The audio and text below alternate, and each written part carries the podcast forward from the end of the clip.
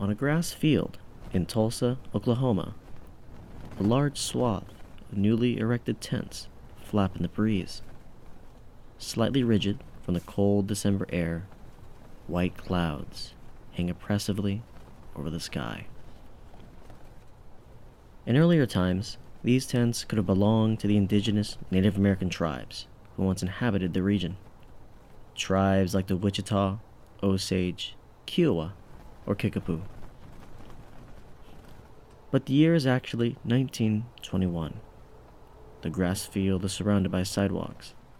American citizens stroll and drive past the field, gazing at the tents. A black child emerges from one, followed by his father. Together, the man and his son walk down the road. Hand in hand, they approach the husks of burned down buildings. They're surrounded by ashen, hollowed out shells, city blocks filled with ruins. The father stops, and his son sullenly looks at the architectural corpse in front of them. Its embers are still warm from the fire that killed it as ash seeps into the air. This used to be their home. This used to be their district. This used to be a place called Greenwood. At least until the Tulsa Massacre of 1921.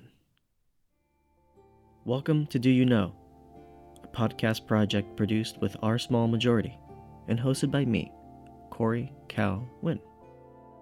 Do You Know narratively retells the forgotten, ignored, and hidden stories of anti blackness, women, and people of color in the racial history of America.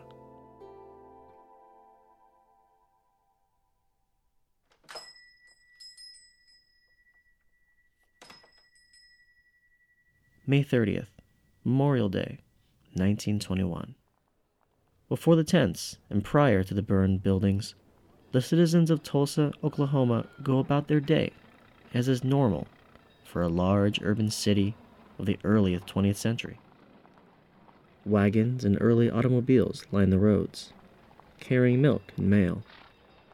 Under the presence of Jim Crow segregation, mounted signs that declare whites or coloreds only litter the entrances for public utilities and stores.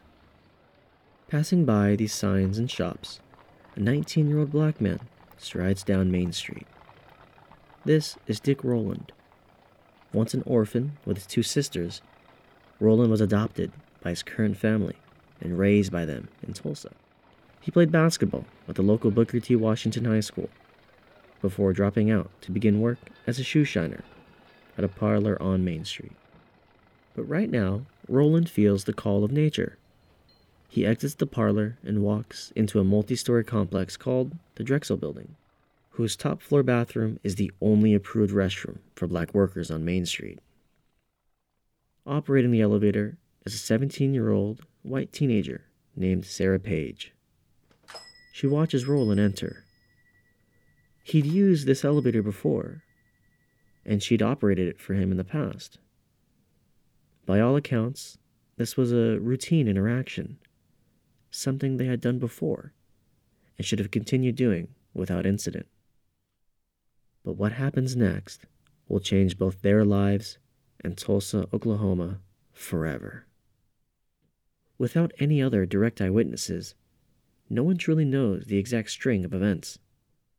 But as soon as Rowland enters the elevator, something happens, and Sarah Page lets out a scream.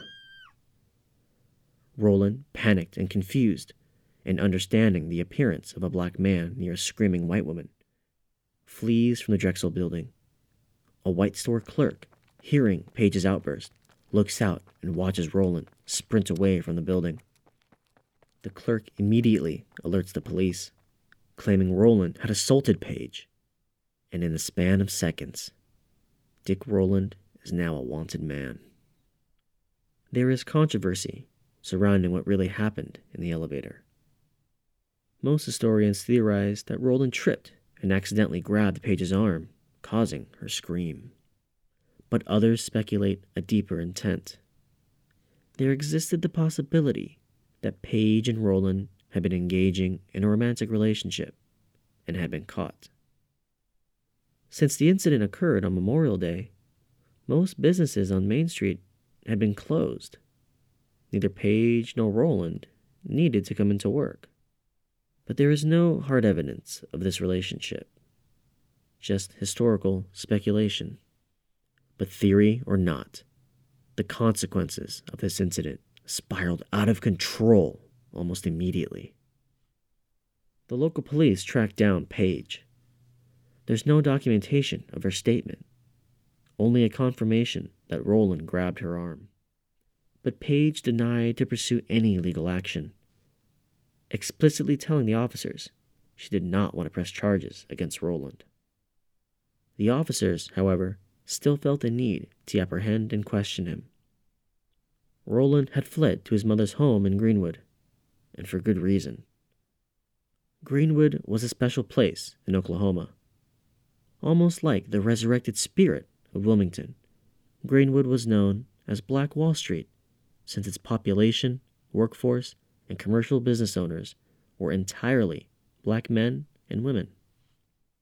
Greenwood achieved such a status because of a man named O.W. Gurley, a wealthy black businessman from Arkansas. He purchased the land for the purpose of establishing a thriving safe haven for the black community. And thrive it did. As the land developed into a city and Jim Crow enforced harsher policies of segregation, black families were legally prevented or socially intimidated from purchasing goods from white owned businesses. But this meant that money stayed within Greenwood. Black people bought from black businesses, creating a sustainable equitable cash flow for Black Wall Street. So successful was the Greenwood District that it began to expand and grow outward. But as is a common theme in early America, with black success comes white resentment and racial anger. Soon, as Greenwood's expansions pushed into white districts, Greenwood business owners began to receive racist, threatening letters from whites demanding that they, quote, stay in their spot and know their place. Tensions only grew into the 1920s and proved to be the historical powder keg to Dick Rowland's unwitting spark. A day later after the incident, officers had picked up Rowland in Greenwood and taken him in for questioning.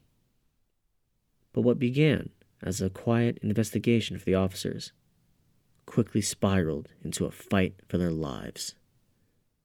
The local newspaper, the Tulsa Tribune, quickly grabbed the story of Rowland and Page and released a front page article falsely claiming without any evidence that police had arrested Rowland for assaulting Page. Angered by the article and already holding racial resentment, a mob of several hundred white men headed for the county jail with the intention of ripping Rowland from police custody for a lynching. The police established a defensive front. White mob members and officers argued and clashed, with Tulsa sheriff begging the mob to go home as night fell. Nearby in Greenwood, the community had learned of the threat to Rowland's life. Some, being recently returned World War I veterans, chose to arm themselves and head down to defend him. And so, a group of around 60 armed black men descended upon the county jail, approaching the hundreds of white men trying to get in. There was no immediate violence, simply tense standoffs as the black men offered their help to the sheriff, who refused them. The clashing conflict became louder and more tense as the night went on, and more black men were arriving from Greenwood. And yet, despite literally attacking a government building to illegally kill an innocent man.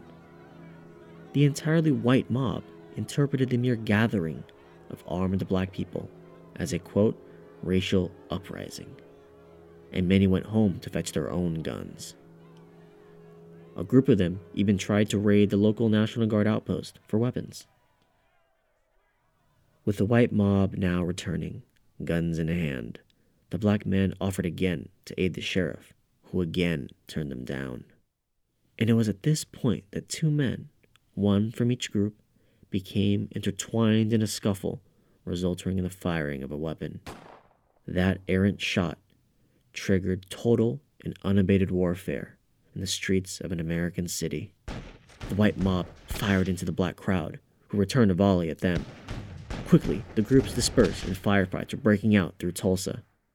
These skirmishes continued through the night and early morning of June 1st, eventually becoming centered around the Frisco train tracks, which separated Greenwood from the white districts. White men in cars would speed through Greenwood, shooting at any black citizen they could see, who would shoot back at them in return. At around 1 a.m., the white mob had begun using lit turpentine balls to set Greenwood's homes and businesses ablaze. Local firemen arrived to try and put out the fires, but were held at gunpoint by the white mob, who prevented them from intervening to save Greenwood. With the aid of night, the black citizens prevented any intrusion into Greenwood by the white rioters, but daybreak would prove to be their downfall. Around 5 a.m., as the sun rose, white rioters charged into Greenwood, looting stores and homes, rounding up black families to be arrested, as the police had actually deputized some of the white rioters attacking Greenwood. And in the distance, a cacophony of engines hums closer through the sky. White pilots had taken off from a local airfield and were flying above Greenwood, dropping explosives that exacerbated the fires already burning. The violence and hatred did not just stop with black citizens. The white rioters accosted and attacked upper middle class white homes and businesses, ones that they knew employed black people.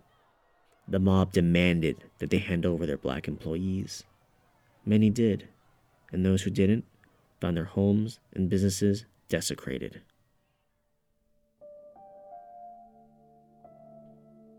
Overwhelmed, the black families who still could fled the district. With no fire department assistance and no black citizens left to defend it, Greenwood was bombed and burned into the ground. I can't imagine what it must have felt like to be Dick Rowland, sitting in his cell, hearing the sounds of bombs and smelling the burning buildings. The Tulsa police put him at the top floor of the county jail to keep him safe from the white mob. And I don't know if that cell had a window, but if it did, he had a front row seat for the destruction of his home. Stuck there, only capable of praying for the safety of his mother and sisters. And all of this over a misplaced step and an awkward grab. The National Guard would not arrive until 9 a.m much too late to prevent any further damage. Tulsa was placed under martial law for three days in order to quell the violence and anger. But Greenwood's embers, once called Black Wall Street, burned as the district lay leveled by the white terrorist rioters. So chaotic were the events of that night, newspapers could not agree on a consistent count for the lives lost which was worsened when it was revealed that an unknown amount of black bodies were carried off by the white terrorists in trucks to be dumped in unmarked mass graves. The Red Cross estimated anywhere from 55 to 300 dead, but refused to submit an official report. No one could find those other bodies, and so now no one can know an actual number.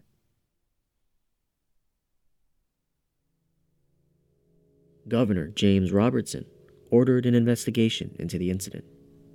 27 cases were heard, and in front of an all white grand jury, despite more than 85 individuals being indicted. Not a single person was charged for any of the deaths or destruction in Greenwood. A committee of local business owners and civic community leaders met to raise money to help rebuild Greenwood, and Judge Jay Martin, a former mayor of Tulsa, spearheaded the initiative, promising at a rally. Tulsa can only redeem herself from the countrywide shame and humiliation into which she is today plunged by complete restitution and rehabilitation of the destroyed Black Belt. The rest of the United States must know that the real citizenship of Tulsa weeps at this unspeakable crime and will make good the damage so far as it can be done to the last penny. But no money ever came. Instead, white city planners and industrial barons saw an opportunity to seize Greenwood's land for commercial expansion. Using their wealth, they convinced the city to pass a fire ordinance that prevented the black citizens from rebuilding their homes, hoping to force them to sell the land. This ordinance was appealed and sent to the Oklahoma Supreme Court, but during the lengthy, complex legal battle to overturn the ordinance, the residents of Greenwood, nearly 10,000 people, were still homeless. Tulsa's solution was to offer them tents, and so, in a modern, urban U.S. city, during the winter of 1921, innocent citizens put out by the actions of terrorists were forced to live in tents and encampments.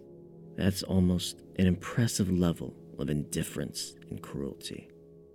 Further intrusions by white industry leaders and real estate barons working with the city prevented effective rehabilitation by outside organizations like the Red Cross. Tulsa officials not only refused to help their black citizens, but intervened against others administering aid as well. And much like Wilmington, Tulsa Massacre simply vanished into history. The Tulsa Tribune destroyed the physical article they wrote that sparked the White Riot. Only digital copies still remain. No contemporary official historical effort was made to preserve the memory of the violence done by the white crowd. Only false accounts and vague accusations of Greenwood residents starting the fight which is wrong. He's created a dichotomous history for Tulsa, one divided by racial barriers. As the decades passed into nearly a century, the white rioters, never legally punished for their actions, went back to their normal lives, having children who would never know of the violence they were capable of, and perhaps were raised on the same racist values and for the black citizens of Tulsa. It was a painful memory that many were denied closure as the bodies of their loved ones were never found, or their family's business never got to reopen, or they never got the chance to rebuild their home. For one side, it was business as usual, and for the other, nothing was ever the same. But Despite their circumstances, black citizens refused to let the memory of the Tulsa Massacre die. Mary E. Jones Parrish, a black teacher and Tulsa Massacre survivor, spent a year gathering anecdotes and eyewitness accounts from other survivors and published her book, Events of the Tulsa Massacre, the first book about the Tulsa Massacre. Loren L. Gill, a World War II veteran, wrote the first academic thesis about the Tulsa Massacre. And through their effort, the truth of Tulsa remained alive long enough that in 1996, an official commission, funded by the state legislature of Oklahoma, assembled to create a report that would detail the actual events of the massacre and suggest reparatory actions for the city of Tulsa to bestow justice and peace for the black citizens. After five long years, the report was released in 2001, and in response, the city of Tulsa created a scholarship fund for descendants of Greenwood, constructed a monument commemorating the events, and planned economic developments for the Greenwood district.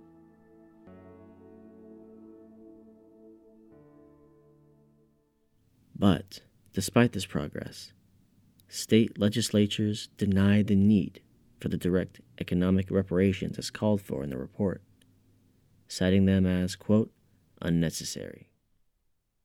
Progress continues on the back of activists and calls for action to bring justice for those lost in the massacre. As recently as October of 2020, the search for the missing remains, which had been ongoing since 1997, unearthed an unmarked mass grave in Tulsa, possibly revealing some of the bodies taken away by the white rioters that night. And in the wake of the new wave of social justice activism caused by the murder of George Floyd, the Human Rights Watch organization, on the 99th anniversary of the Tulsa Massacre, called for the need for direct reparations to black citizens in a report called The Case for Reparations in Tulsa A Human Rights Argument. And while there have been other developments, like the announcements of several documentaries planning to release about Greenwood and the massacre, I believe the case for reparations and its renewed importance among the community are the most important steps for true restorative justice. I am happy the city built a park with a monument that commemorates the tragic events and the lives lost. I am happy that the state awarded the 118 known survivors of the massacre a golden medal. And I'm happy that the Tulsa mayor in 2001, Kathy Taylor, apologized to black citizens for the city's failure. When we return to the idea that entire black families lost homes, businesses, and some even their own lives, what do these symbolic gestures actually do? What tangible effect do they have to right the wrongs that have been done? Black people don't need an apology or an acknowledgement to know what happened to them was wrong. They've always known. And, as Malcolm X said, the white man will try to satisfy us with symbolic victories rather than economic equity and justice. These medals and parks and speeches, they're not meant to correct wrongs. They're ways for white people and those unaffected to feel better about themselves, to alleviate themselves of guilt by demonstrating the bare minimum instead of pursuing justice at its maximum. So, what is justice at its most fair? It's reparations to give to communities now what was denied to them in the past. That is fair. That is right. And we've done it before. When Americans locked away Japanese American citizens just because they looked like an enemy overseas, we awarded them reparations. But when a city allows an entire black district to be burned down, deputizing white terrorists, and then actively resists its rebuilding effort, we can't do justice here? To deny black people reparations, whether for Tulsa, Wilmington, or even slavery itself, while trying to provide symbolic gestury, is hypocritical. You cannot downcry systemic racism and economic inequality if you refuse to help dismantle it direct action. The Tulsa Massacre shows us not only the dangers of systemic racism, and how it can explode to inflict violence upon black people, but also in how that system can defend itself by denying the truth of that violence, to downplay its part in history, and therefore further elongate the time it takes for justice to be enacted. We are approaching the 100th anniversary of the Tulsa Massacre, and I hope by that time after an entire century of progress. We will have learned that it takes direct action, not medals and apologies, to enact true justice. Thank you, everyone, for listening to Do You Know, a collaborative storytelling project from Our Small Majority. Our Small Majority is an independent social justice podcast focused on the fight for equality and civil rights. You can listen to other episodes of Do You Know, as well as the other shows within OSM on Spotify, iTunes, or wherever you listen to podcasts. A special thank you to our composer, Jamie Pongan, my editor, Eliza Diacampo, and the founders of Our Small Majority, Matthew Goriachkovsky and Christian Black. This has been Corey Cow Wynn, host of Do You Know? And I'll see you next time.